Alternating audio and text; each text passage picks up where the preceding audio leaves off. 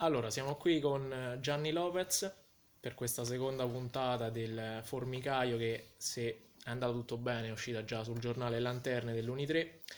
Siamo a Tivoli nello studio di Gianni Lopez che è bellissimo anche perché è pieno di, di un significato storico, adesso lui ci racconterà qualcosa perché mi raccontava come fosse un panificio in realtà, ma prima di tutto chiederei a Gianni di raccontarmi un po' la sua vita a grandi linee, giusto per far orientare chi, chi, chi ci ascolterà. Io ti ho, ti ho, conosciuto, ti ho visto solo un'altra volta, eh, so che sei qui a Tivoli, ma non so se magari nel passato ci sono stati vari spostamenti oppure sei sempre stato qui. Insomma, dimmi un po' quali sono secondo te le tappe significative della tua vita. Ma diciamo che mm, innanzitutto buonasera a tutti. E, sì, mh, mm, Diciamo che comunque la, ho sempre vissuto qui nel territorio di Burtino, nell'Interland, eh, ora attualmente vivo a Villa Adriana, non proprio a Tivoli, e, però in realtà poi sono eh, tre anni, quattro anni che, sto, che sono tornato effettivamente proprio a vivere la città eh, grazie a questo spazio eh, che per cui mi ha dato la possibilità ecco, di, di, iniziare a rifrequentare giornalmente perché poi per lavoro e altre cose comunque Tivoli ecco magari potevo venire eh, a fare un aperitivo a trovare degli amici però non è che poi la frequentassi in maniera così assidua. Eh, invece ecco ora sono quattro anni credo che sto qui dentro e è stato anche un modo per, per, ritornare alla base perché tra l'altro io sono cresciuto proprio la mia infanzia eh, l'ho passata qui tra questi vicoli eh, nel centro storico ho abitato a, a Vicolo dei Marzi praticamente sarebbe eh, la, la, sommità della scalinata del Duomo mm-hmm. a Via del Riseraglio che è qui sotto alla fine della discesa. Siamo qui a Via San Valerio. E come ti stavo dicendo prima, tra l'altro qui c'è un panificio, c'era un panificio eh, storico che c'è stato per tanti anni che credo abbia chiuso intorno ai primi anni 90 e in cui anche ne, negli anni 80 eh, ci ha lavorato anche mia madre. Per cui io mi ricordo, avevo dei ricordi di questo locale da bambino che venivamo sia dalla parte dove era il bancone, entravamo dalla parte dove adesso c'è la vetrina oppure si entrava da quest'altra dal portoncino sempre su strada e si accedeva qui dietro dove io adesso ho la stanza, questo studio più grande eh, c'erano i forni con i laboratori per, per fare il pane e infatti poi questo locale è accatastato come laboratorio di arti e mestieri per cui era proprio in fondo c'era sempre questo eh, questa creazione no? perché il pane comunque è una cioè è un rito di creazione in un certo senso. Sì, ha una sua manualità, una sua, dei suoi procedimenti, no? comunque è una forma d'arte in qualche modo. E per cui niente, adesso siamo qui piano piano con un po' di sacrifici, tanto entusiasmo, tante speranze, ci stiamo mettendo alla prova.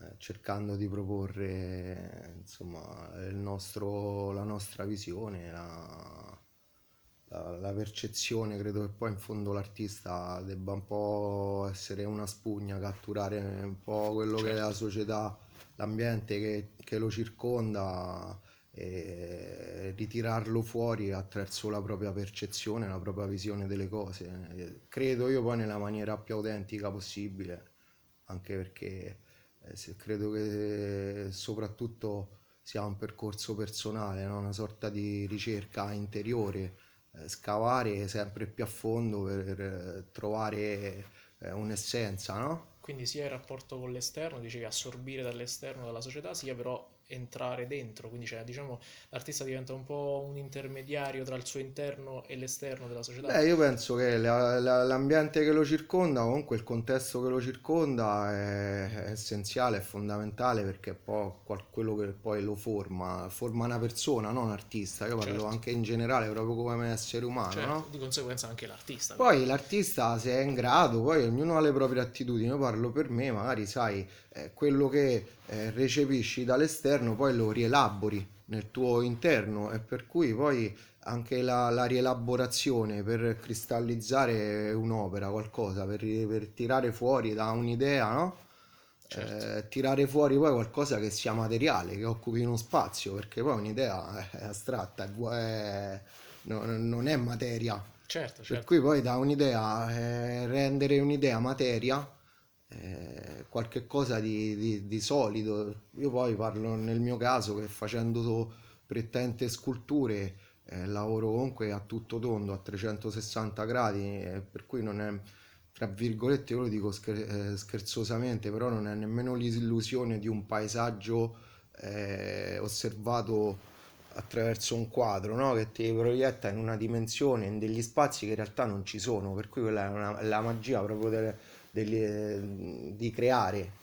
Può essere un Certo. figurativo o un informale, un Poi in astratto, qualche modo qualsiasi è cosa. più immateriale rispetto Oh, alla scultura. mentre magari poi la, la- la scultura cioè, è proprio un'esigenza di creare qualche cosa di solido, di, di materico, per cui la- ti scontri comunque proprio co- con la fisicità Eh, de- è dell'opera molto, stessa, no? Molto interessante e secondo me c'ha a che fare anche co- con il posto che mi dicevi prima, cioè nel senso mi piacerebbe chiederti in che modo ti relazioni con questo posto pensando che è un ex panificio, quindi diciamo un luogo umile, un luogo di produzione di cibo, cioè di qualcosa, se noi pensiamo alla scultura in fin dei conti non ha un fine immediato, no? Non soddisfa un benessere, eh, una ricerca del corpo, ecco, diciamo così, mentre il pane sì. Però tu eh, allo stesso tempo mi dici, mi, mi- insisti, e questo mi piace molto, su- anche sulla concretezza della scultura come oggetti, no? Come materialità. Certo. Quindi in che modo questo panificio si connette con la tua arte?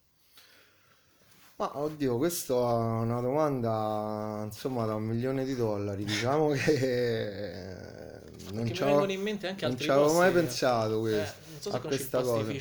Cerere a Roma, c'è questo spazio d'arte che era un pastificio e poi è No, diventato... non lo eh, conosco. ed è- c'è una fondazione artistica. Eh, la connessione secondo me innanzitutto non so se, mh, come dire, eh, il discorso della fatalità, no? Mhm. Cioè, a me personalmente quando mi hanno dato le chiavi del suo laboratorio ho pensato pure cioè, che forse... No, era scritto, però sai, che ne so, le cose poi ritornano, non lo so, perché era curioso tutta una situazione che io me lo ricordavo, c'entravo e tutto quanto, comunque era un locale che è stato preso, eh, ristrutturato in parte e, e lasciato un po' a se stesso.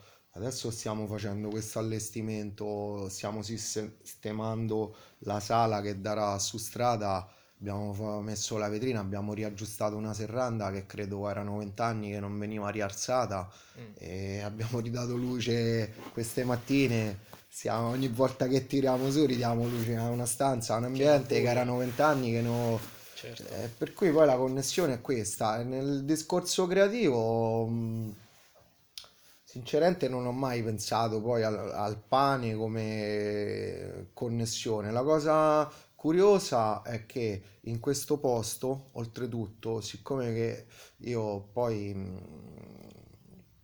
fondamentalmente parto lavorando, modellando l'argilla, Mhm. per cui poi dopo mh, attraverso varie tecniche posso ricavarne dei, dei calchi di vari materiali, possono essere di resina, di gesso, in cera se, se c'è l'intenzione di, di fare, di realizzare una fusione oppure direttamente in terracotta. E la cosa curiosa di questo, un altro piccolo aneddoto a, a proposito di questo spazio è che comunque ci sono delle grotte dove abbiamo trovato dell'argilla, dell'argilla che è cosa molto rara, soprattutto per, que- per quelli che, che mi hanno- mi hanno- me l'hanno detto persone che ne sanno sicuramente più di me, che dice nella zona di Tivoli è un sedimento argilloso, ci vogliono 2 milioni di anni per... E dice nella zona di Tivoli, insomma, non, non ce n'era traccia. Dei ceramisti di zona hanno detto che vanno verso San Gregorio piuttosto che a Passo Corese.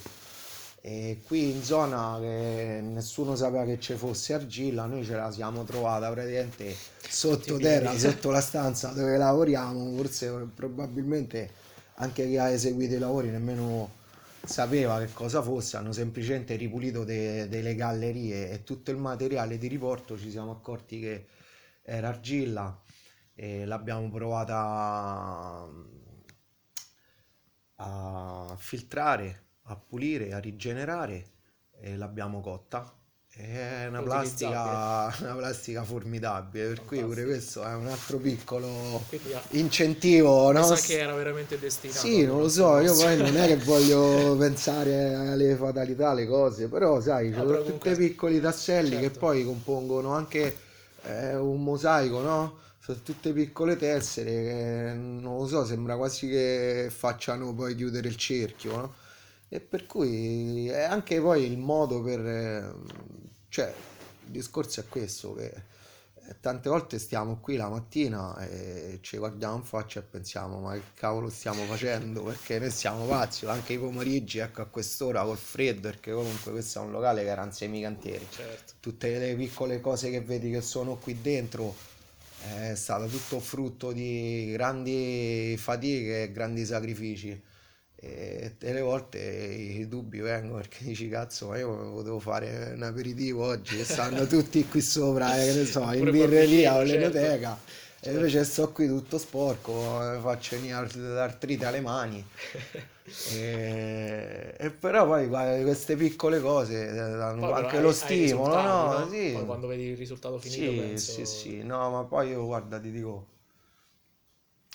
questo è un discorso, io dico sempre tra virgolette che è psicoterapia selvaggia, perché insomma o facciamo questo, se no ci dobbiamo andare a curare. Perché... In fondo l'arte è, è anche, è come dire, crearsi un mondo alternativo, no? È la verità, è la verità. Cioè, poi materico in questo certo, caso, perché certo. c'è pure chi scrive un libro o compone una musica, una melodia, no? Comunque ti, Però ti comunque è uno sfogo, è qualche cosa che tu non hai, ti manca e dici non sai dove trovarla e magari hai la capacità o o, o, hai potuto apprendere il metodo, la tecnica per poterti esprimere e crearti anche il personaggio o l'animale. Poi io mi diverto perché ecco appunto eh, lavoro molto sul figurativo, perlomeno con la scultura. Ecco, sì. Per cui direi andiamo un attimo su, più su più specifici.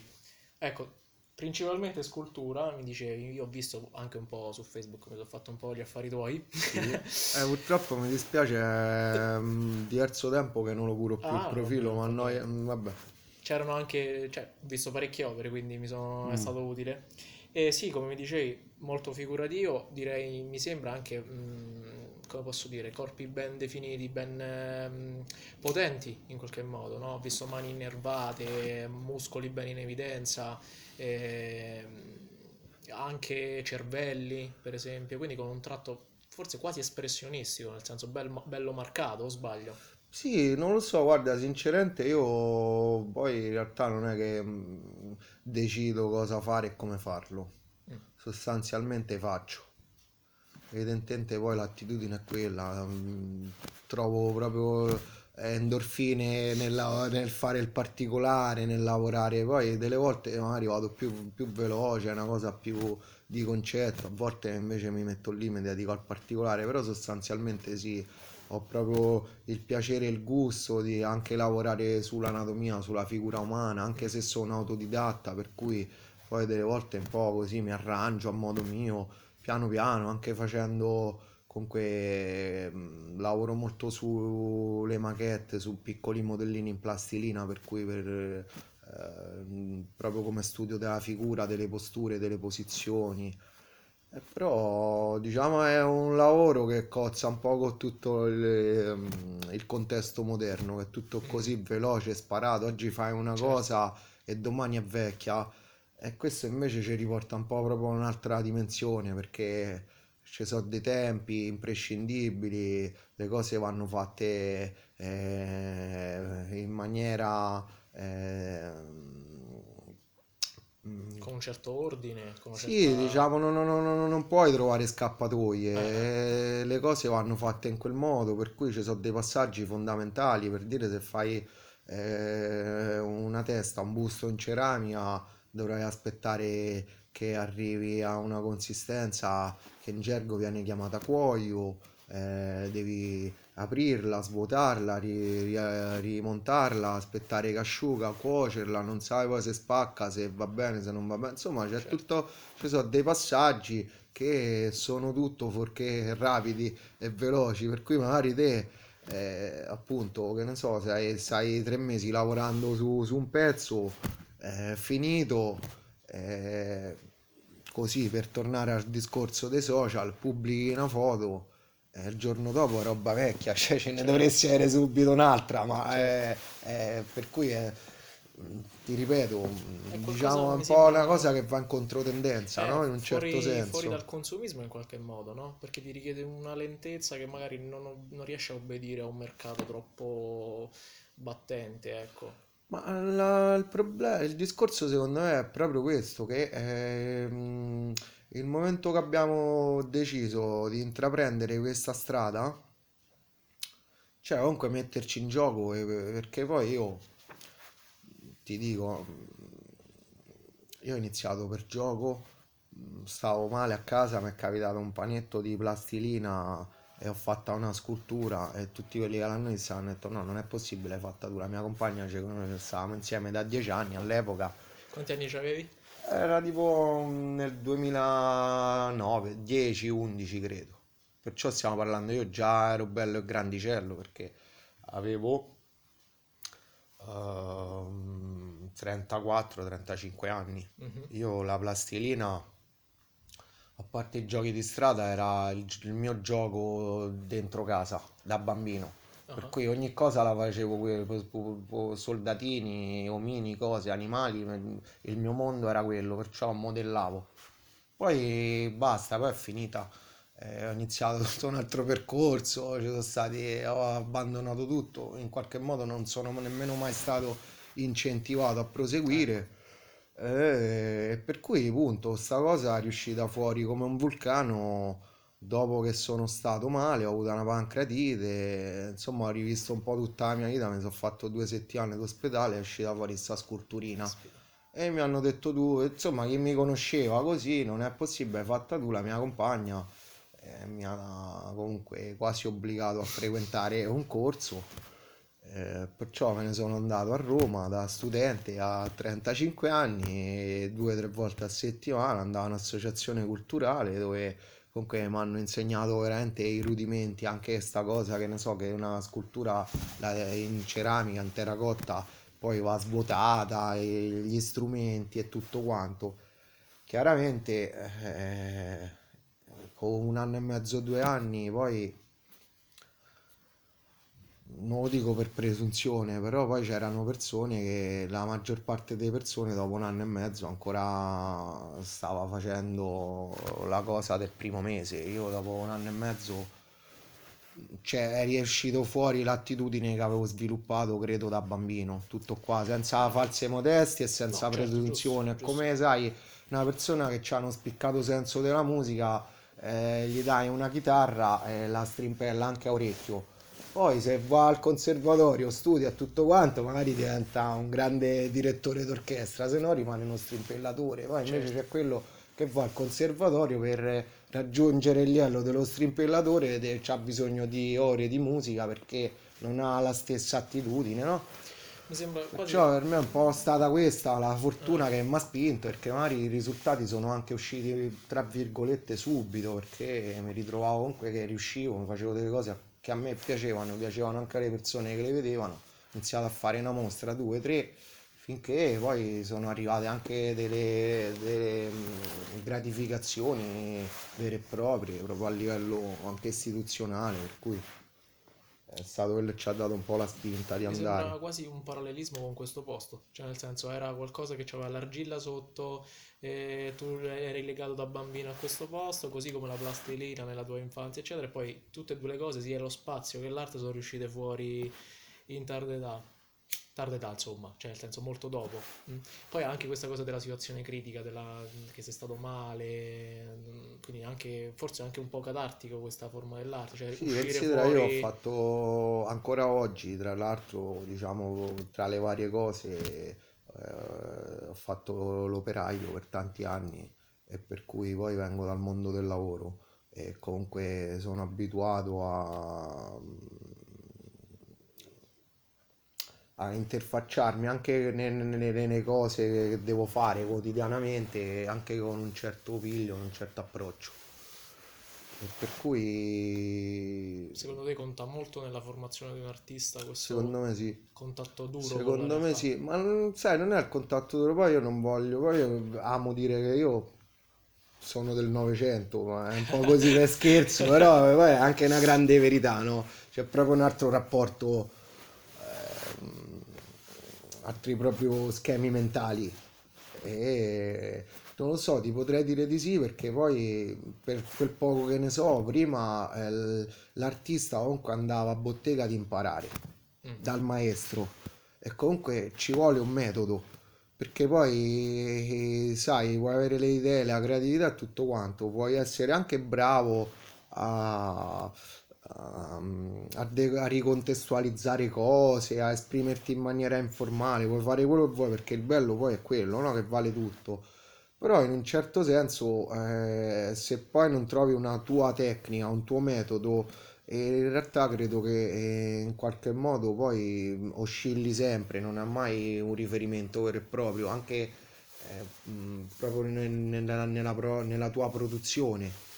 Quindi in qualche modo ci vuole sia l'improvvisazione, perché prima mi parlavi anche del fatto che io, io vado senza troppi, troppi schemi rigidi, però anche un metodo e una certa disciplina, no? Guarda, io per que- diciamo che a me hanno insegnato oh, appunto che comunque, che ne so, fare un figurativo perlomeno ha bisogno di materiale fotografico, di un modello, dovresti mettere lì o comunque e disegnare un bozzetto. Io delle volte parto così senza nulla, poi me la eh, creo piano piano, la inizio a vedere tutto quanto. E però ho fatto anche l'al- l'altro. Cioè, ho fatto, se, che è normale, dipende anche a che tipo di lavoro approccio, poi eh, ci sono delle sculture, delle cose che ho realizzato, ecco, che ho portato magari su a Torino così che, eh, cioè, la parte, la componente artistica è dovuta per forza collimare con la componente professionale, perché eh, realizzare eh, un pezzo eh, in tempi prestabiliti da portare a una mostra, perché insomma tutta una serie di cose de- bisogna ti metti lì e lavori. Cioè non c'è più il rigore, gioco, eh, certo, c'è una scadenza, per cui stai certo. lì, devi fare tutti i passaggi, devi avere a mente ogni, eh, tutto il percorso e per cui, ecco, come ripeto, no- non hai molte scappatoie, ti metti lì, lavori, ci sono ore di lavoro. Eh, poi la parte divertente magari, ecco, è poi la decorazione, la, la gestazione, perché poi non è che uno si sveglia la mattina, cioè, diciamo, eh, in alcuni casi delle- dei concetti che mi preme esprimere in maniera abbastanza chiara, è normale che io mi- ho un'idea che mi gira in testa e per cui poi eh, comincio a lavorarci sopra, a crearmi tutte le varie opzioni e cercare di capire qual è quella che funziona di più, quella più, ehm, come dire, più facile da realizzare, quella più, eh, più d'effetto per chi, per chi osserva, no? Mhm. E per cui sì, diciamo di me ci sono delle- dei lavori dove mm, inevitabilmente hai bisogno di una gestazione, per cui stai lì, pensi, può andare, non va, la posizione del corpo, del braccio, della mano, della faccia, del viso, l'espressione, ma eh, gli, gli elementi che integri, perché poi io amo comunque ehm, magari lavorare la creta, l'argilla eh, in modellato e poi ricavarne degli stampi per cui faccio delle figure, però poi nello stesso tempo ci posso assemblare altri materiali che possono essere ingranaggi, plastica eh, piuttosto che legno, per cui poi magari ho una testa, eh, io faccio la- un volto, una testa e rimane lì senza un progetto vero e proprio. Mhm. Poi magari dopo un anno mi capita sotto l'ingranaggio che ci, cal- che ci calza a pennello e la finisco, la completo, mi viene subito in mente anche il titolo e ci sbutto tutta la concettualità che può essere anche eh, l'umore di quel momento. Certo. Per cui è tutto molto così eh, in equilibrio, non c'è un, un metodo eh, preciso, vero e proprio, c'è un metodo di realizzazione pratico che più o meno è sempre quello. Però poi c'è anche una Però parte più poi la, tutta la, la- la- come dire, la- il passaggio, eh, la, la sublimazione, no? Tra l'idea e, e la scultura vera e propria, eh, ci sono cioè, ci sono diverse componenti. Tra l'altro ho visto, cioè molto interessante questa cosa che dice degli ingranaggi, perché sembrano quasi opere certe volte steampunk, cioè nel senso con questo stile che unisce un po' l'umano alla macchina, la ruggine. Sì, inevitabilmente credo che poi siamo bombardati, uno per quanto possa cercare di rimanere fuori dal contesto di massa, però Mm. inevitabilmente delle influenze le, le- le prendi. E C'è qualche poi... artista che c'hai come punto di riferimento? Ma sì, diversi scultori contemporanei, ma più che altro sì, seguo perché mi piace la loro tecnica, la loro, proprio i loro lavori. Per un periodo, mm, calcola la prima scultura che ho venduto, con i soldi ho fatto il biglietto, mi sono andato a vedere la mostra a Parigi alla fonderia Cartier di Ron che è un iperrealista e fa roba di grandi o di piccole dimensioni o grandi dimensioni e sembrano persone vere, proprio capelli, cose, peli, barbe, una cosa Da assurda. iperrealista, insomma. Iperrealista, per un periodo andavo, mi piaceva molto eh, Mueck, eh, poi non lo so, generalmente sai, grandi maestri, ma io mh, ti ripeto, non ho nemmeno questo percorso, questa formazione artistica, credo di essere proprio in un certo senso anche un outsider nel mondo dell'arte, perché non è che ho fatto eh, scuole, cose, nemmeno per quanto eh, poi possa aver sempre apprezzato, sempre magari sono andato a vedere mostre, cose, mi piace la fotografia, faccio anche fotografie, tante cose, la musica, eh, però poi non è che sono mai stato un patito dell'arte, per cui ho Mhm. studiato, mi sono messo lì a vedere. Generalmente, sai, grandi maestri, poi in Italia, eh, insomma, eh, scultori, eh, di spunti, di spunti ce ne sono tanti, Una anche... formazione più operaia. Io apprezzo, va bene. Sì, ma io mm, sì, sì, penso che poi alla fine, ti ripeto, non è soltanto nient'altro che l'espressione di se stessi nel modo più autentico possibile, senza troppi eh, alchimie, perché oggi siamo in un, in un momento storico dove è tutto proiettato all'ennesima potenza, è tutto show, è tutto business, è tutto, è tutto luccicante, no? Poi però eh, tu sono tutti espositori pubblicitari, dietro non c'è niente. Certo. E io eh, il mio di approccio è totalmente inverso, nel senso La materia. la materia, Eh, la materia. E, e poi dopo c'è tutto il resto, dopo viene magari anche le- la cosa brillante, cioè c'è pure la parte brillante dell'opera, no? Perché poi eh, tante volte io faccio, realizzo delle, delle sculture per- mentre le realizzo penso che poi mi ci faccio la risata con i miei amici perché mi era venuto in mente quel pensiero e allora è pure un motivo di scherzo, cioè, ne so, certo. io avevo un'opera, una donna, un busto a grandezza naturale con un mio amico che tra l'altro lui è professore, ha fatto l'Accademia Belle Arti e lui la chiamava la puttanella e l'opera era diventata la puttanella e ci scherzavamo, cioè perché poi sai che c'è, Mm, siamo un po' tutti, cioè ci prendiamo un po' troppo sul serio anche Sono d'accordo.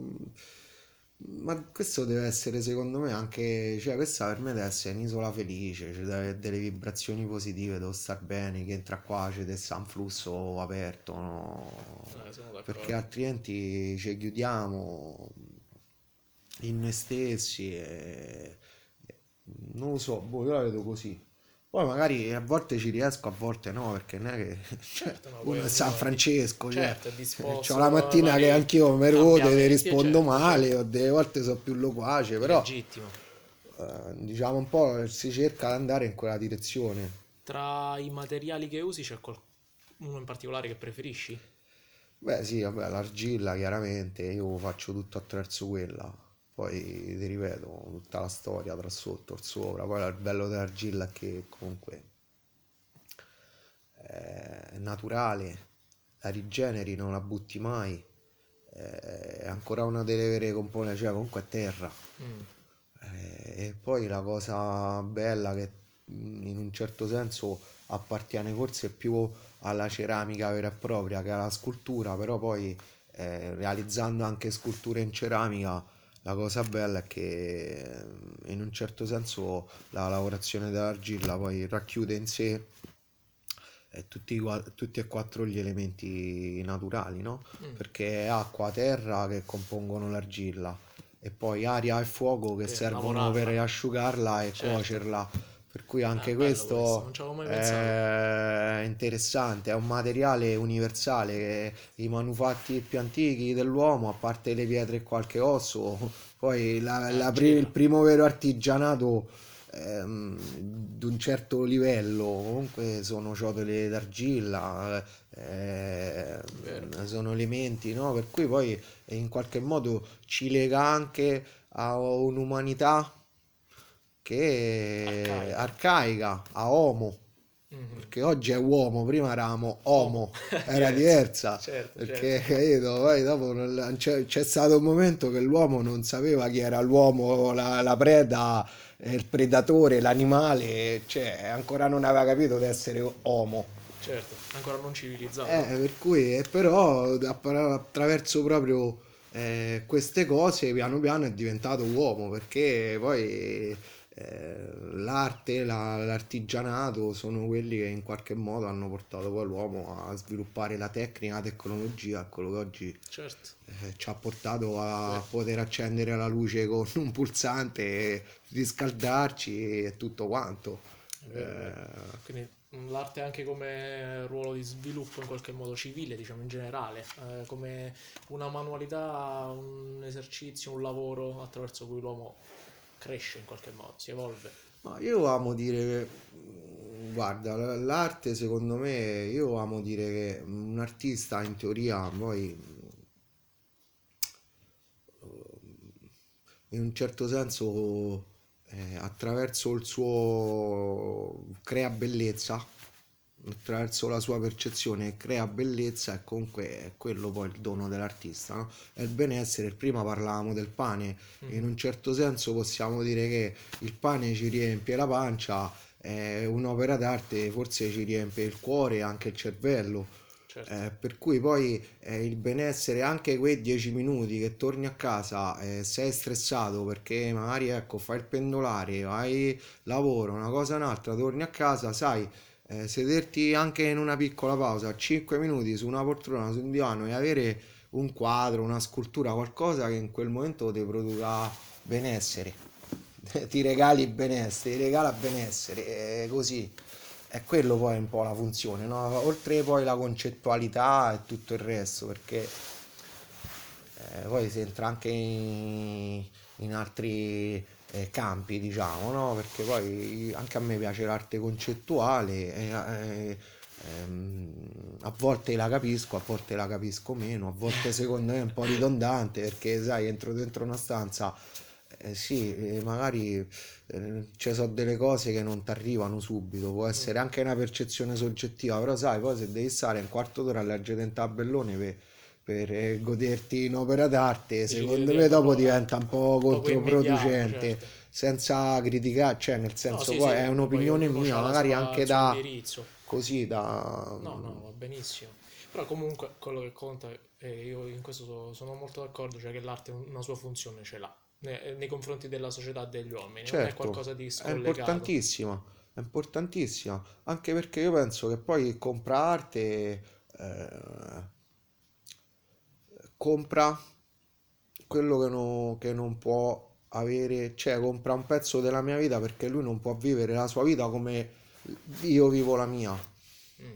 Cioè, se io decido che devo lavorare 20 ore al giorno perché ho dei miei obiettivi, mi devo fare la, la villa al mare, in montagna, un tipo di macchina, parliamo io ora così un po' terra terra, però a grandi livelli perché il mercato dell'arte, tra virgolette, sia un mercato relativamente importante, poi anche un po' esclusivo di nicchia, certo, no? Certo. Per cui ci sono personaggi eh, che chi gira per gallerie, chi si affida a curatori, a galleristi, magari a gente che comunque ha pure la possibilità di spendere qualche soldino per arredare determinate eh, situazioni.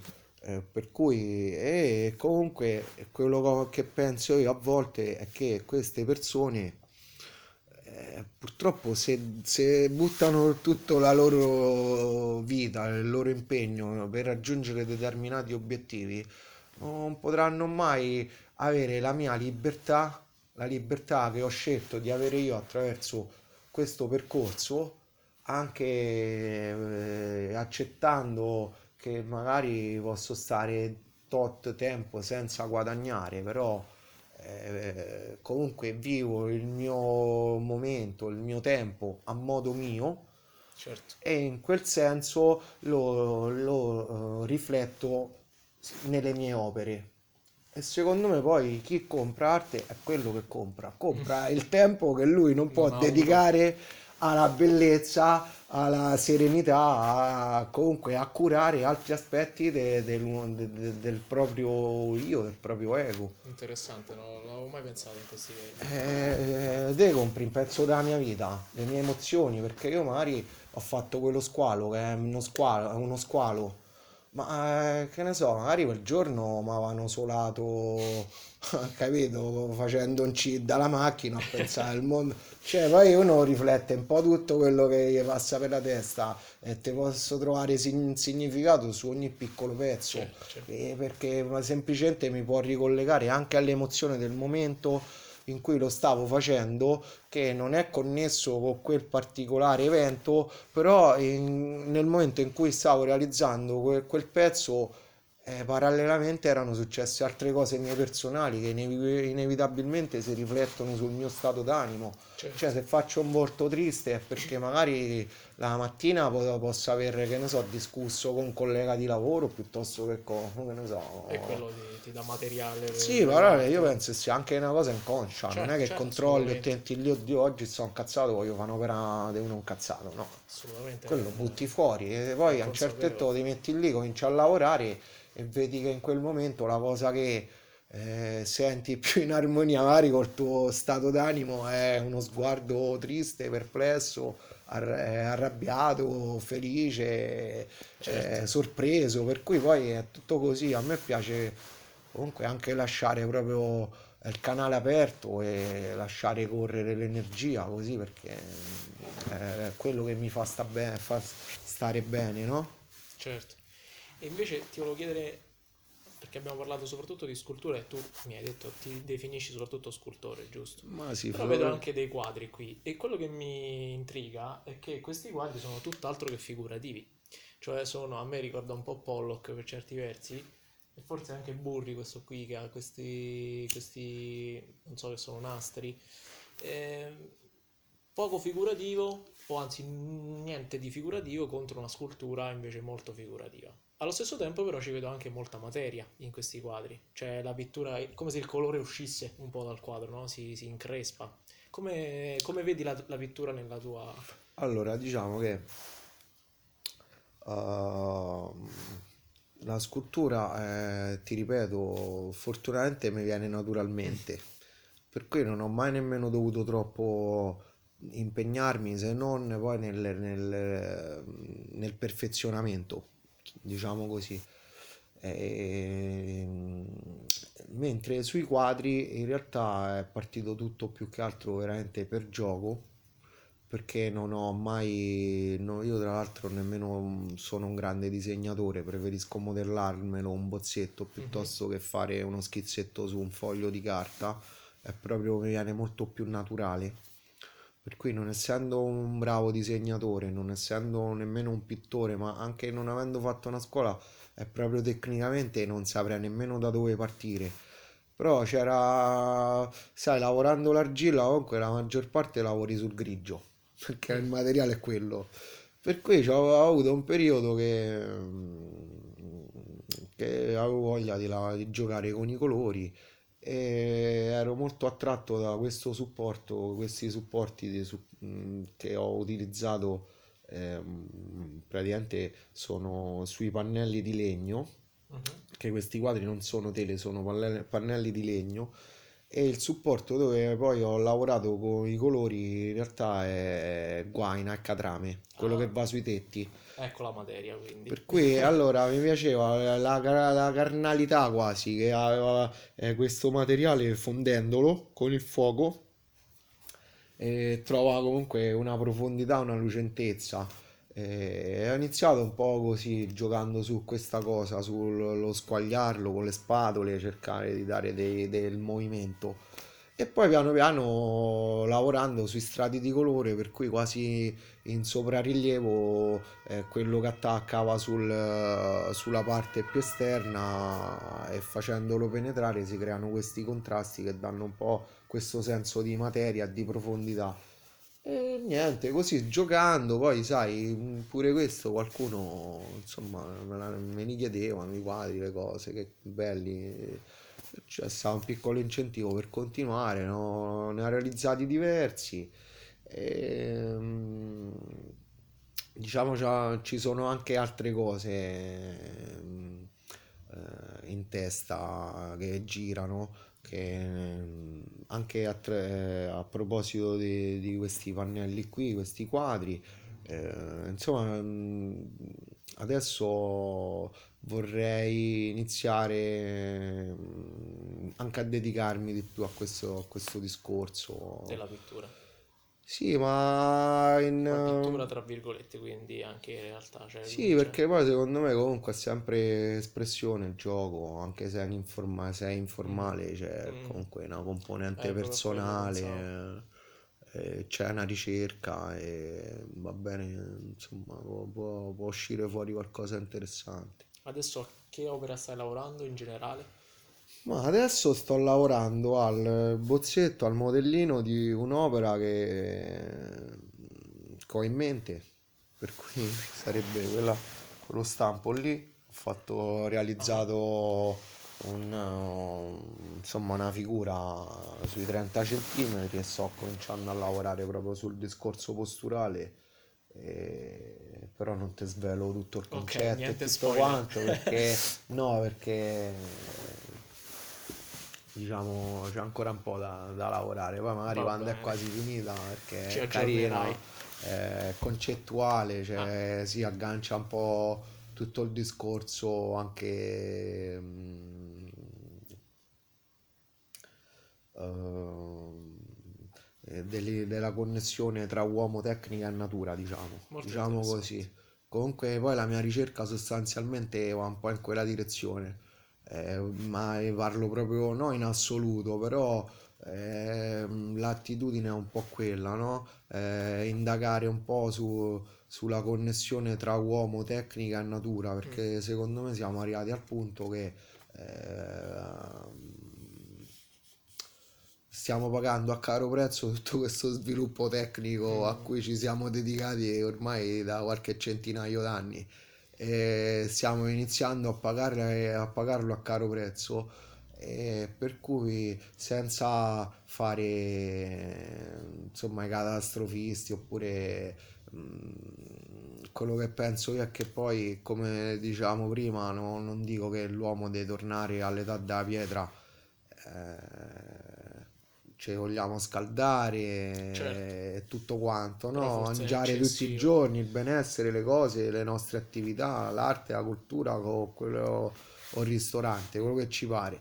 Eh, però, mm, insomma, bisognerebbe capire, arrivare al punto che poi tutto questo diventi eh, una parola un po' così oggi strainflazionata, però sostenibile Mm, perché abbiamo un impatto. Oggi eh, un uomo in in 80 anni medi di vita 70-80 anni produce non so quante mila tonnellate di rifiuti mhm, da quando nasce. E tutto questo ce lo stiamo cominciando a ritrovare dentro la roba che mangiamo certo, all'acqua che beviamo una serie di cose che insomma oggi tutto sommato eh, se ne parla anche se ne parla e bene o male chi più chi meno eh, possono capire tutti di che cosa stiamo parlando, no? Certo. E per cui ecco, questa è l'ultima opera, ci parla anche, vorrei comunque che parlasse eh, appunto di, di questo argomento e poi magari ci, ci sarà occasione, mi dirai se sono stato bravo. Sicuramente, Eh, per dire, magari, vedi, magari. quella è un planisfero, ho fatto tutto un calcinacci Bellissimo. e adesso c'è da fare tutto il mare e anche questo per dire eh, comunque è sintomatico di, un pensiero, di una direzione. Eh, io amo dire che oggi se, se per assurdo no, facciamo un gioco, prendi una bacchetta magica e fai sparire eh, tutti gli esseri umani dalla Terra, rimane tutta la roba che ci circonda, rimane sulla Terra. Se fai sparire le scimmie, le zebre, gli elefanti, i topi, i gatti e quel cavolo ti pare, eh, non rimane niente. Per cui poi qua eh, l'impatto è il nostro. Eh, allora eh, bisogna decidere se eh, tutto quello che ci fa stare bene a noi deve far star male tutto il resto o se si può trovare un punto di incontro armonico dove eh, anzi magari sai non ricordo chi lo diceva se qualche cultura eh, indios eh, dicevano che insomma l'uomo era stava, stava, sulla terra come fosse un guardiano un giardiniere no? eh, bella immagine. E invece tutto questo è proprio siamo diventati l'opposto perché poi in realtà invece di prenderci cura io Lasciamo non sono religioso, però che ne so, già il pensiero francescano del creato, della bellezza del creato, eh, cioè io penso che quello che ci circonda noi abbiamo tutto, abbiamo tutto a disposizione per, sta, per essere felici e per stare bene tutti quanti, a prescindere poi dalle attitudini insite nell'uomo, perché sono anche, ritornando al discorso dell'equilibrio, sono anche abbastanza convinto che comunque tutto questo gioco, questa giostra si regge su due forze contrapposte, che poi è una negativa e una positiva, per cui poi se manca una eh, l'altra no, eh, per cui poi ci deve essere sempre, anche no, è utopico, utopistico pensare che tutto bello, tutto... Certo. però insomma magari raggiungere un livello leggermente più alto è un po' più... Sì, qua siamo arrivati sul metafisico quasi. Beh, in fondo è pure questo l'arte, no? Certo, assolutamente. Io ti riporto un po' per terra e ti faccio un'ultima domanda sul territorio.